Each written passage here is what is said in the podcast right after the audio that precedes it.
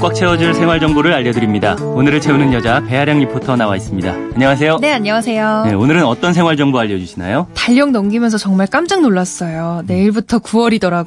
그렇죠. 무더위가 치열했는데 언제 이렇게 9월이 왔나 싶기도 한데요. 네. 9월은 뭔가 3분기 끝에서 4분기로 거의 가까워지고 또 계절도 여름에서 가을로 변화하는 과정이잖아요. 네. 특히 올 9월에는 여러 가지 다양한 분야의 정책들이 바뀌거든요. 음. 우리 생활과 밀접하게 닿아 있어서 눈여겨볼 만합니다. 네. 새롭게 정- 생긴 정책에는 어떤 것들이 있는지 또 개선된 건 어떻게 바뀌는지 하나씩 미리 알아두시면 좋을 것 같아서 오늘 준비해봤습니다. 네. 분야별로 짚어주시면 좋을 것 같아요. 아무래도 전 운전을 하다 보니까 자동차에 관련된 제도가 궁금한데요. 맞아요. 이 방송도 운전하면서 듣고 계신 분들이 많으실 텐데요. 그렇죠. 도로교통법들이 새롭게 바뀌는 게 좀 있어서 잠깐 볼륨 높이시는 것도 좋을 것 같아요. 우선 9월 28일부터 고속도로와 자동차 전용 도로뿐만 아니라 모든 도로에서 전좌석 안전벨트 착용이 의무화됩니다. 질병관리본부에 따르면 작년을 기준으로 운전자석과 동승자석의 안전벨트 착용률은 각각 88.4%, 81.3%였는데요. 반면에 뒷좌석 착용률을 살펴봤더니 15%도 채 못 미쳤습니다. 네. 뒷자리에서도 벨트를 매야 한다고 인식이 바뀌면서 예전보다야 좀 올랐지만 그래도 앞좌석에 비하면 터무니없이 낮죠. 근데 이제는 모든 좌석에서 안전벨트를 매지 않았다. 그러면 운전자에게 3만 원의 과태료가 부과돼요. 네. 이건 택시도 마찬가지고요.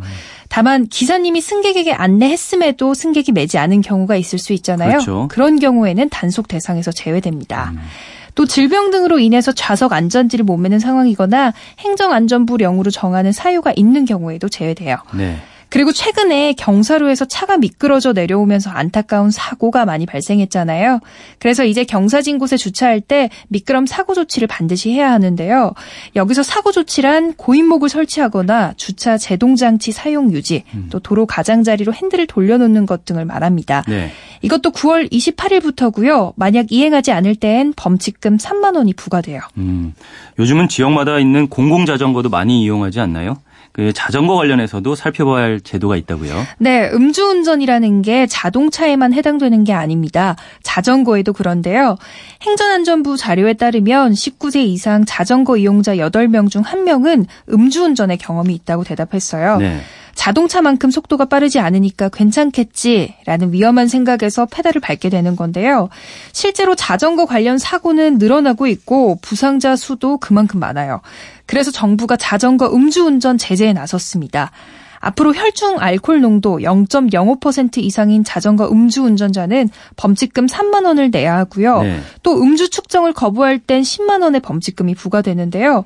제가 도로교통공단에 여쭤봤더니 관련된 법은 지난 3월 28일에 개정됐지만 9월 28일 시행을 목표로 세부적인 내용은 현재 검토 중에 있다고 음, 합니다. 그렇군요.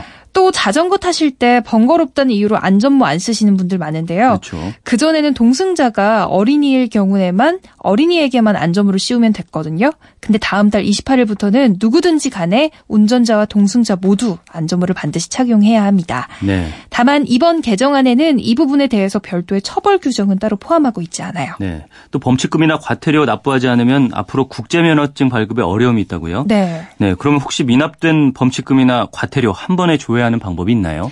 말씀하신 것처럼 9월 28일부터 범칙금이나 과태료를 미납부했다면 국제면허증 발급이 제한됩니다. 체납한 범칙금이나 과태료가 있을 경우에는 납부가 완료된 사람들에게만 국제 면허증 발급을 해주는 건데요. 네. 실제로 상습 과태료 체납자일수록 교통사고 발생률이 더 높다는 결과도 있습니다. 교통법규를 위반하게 되면 범칙금이나 과태료 통지서가 날아오긴 하지만 혹시 또 모르잖아요. 네. 교통범칙금 과태료를 조회하고 납부할 수 있는 사이트가 있어요. 음. 경찰청 교통민원 24 이파인 홈페이지예요. 주소는 www.efine.go.kr이고요. 네. 들어가시면 회원가입 안 하셔도 공인인증서로 바로 로그인하실 수 있습니다. 그럼 미납된 내역을 조회할 수 있을 뿐만 아니라 운전면허 벌점 관리와 단속 내역까지 확인하실 수 있어요. 네. 9월부터 바뀌는 것들 중에 금융제도도 새롭게 바뀌는 것들이 있다고요. 네, 신용회복위원회의 채무조정제도에는 개인 워크아웃과 프리워크아웃 제도 두 가지가 있어요. 개인 워크아웃은 연체가 상당 기간 된 채무자가 대상이고요.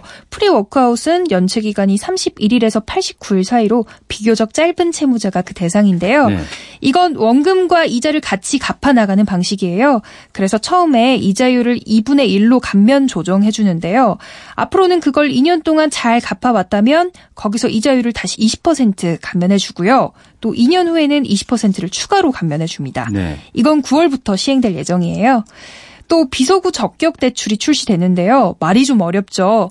비소구 청구하지 않겠다라는 음, 뜻이에요. 네. 대출에 대한 책임을 담보물로 한정 짓겠다는 건데요. 만약에 연체금이 있으면 집이 경매로 넘어가잖아요. 음. 근데 집값이 떨어지거나 낙찰 가격이 떨어지면 그걸로도 충당이 안 되는 경우가 생길 수도 있죠. 그렇죠. 지금은 남은 금액을 다 상환을 해야 해요. 근데 이제는 그렇게 되면 그 남은 금액을 청구하지 않고 그대로 채권 채무 관계에 종결이 되는데요. 이 제도 역시 9월 시행을 목표로 하고 있습니다. 네. 9월 28일부터 달라지는 여러 가지 교통 법규들 잘 숙지하셔서 범칙금이나 과태료 무는 일 없게 하셔야겠고요. 금융 정책도 미리 확인해 보시면 도움이 될 것 같습니다. 오늘을 알차게 채울 꽉 찬 정보였습니다. 지금까지 오늘을 채우는 여자 배아량 리포터였습니다. 감사합니다. 네, 감사합니다.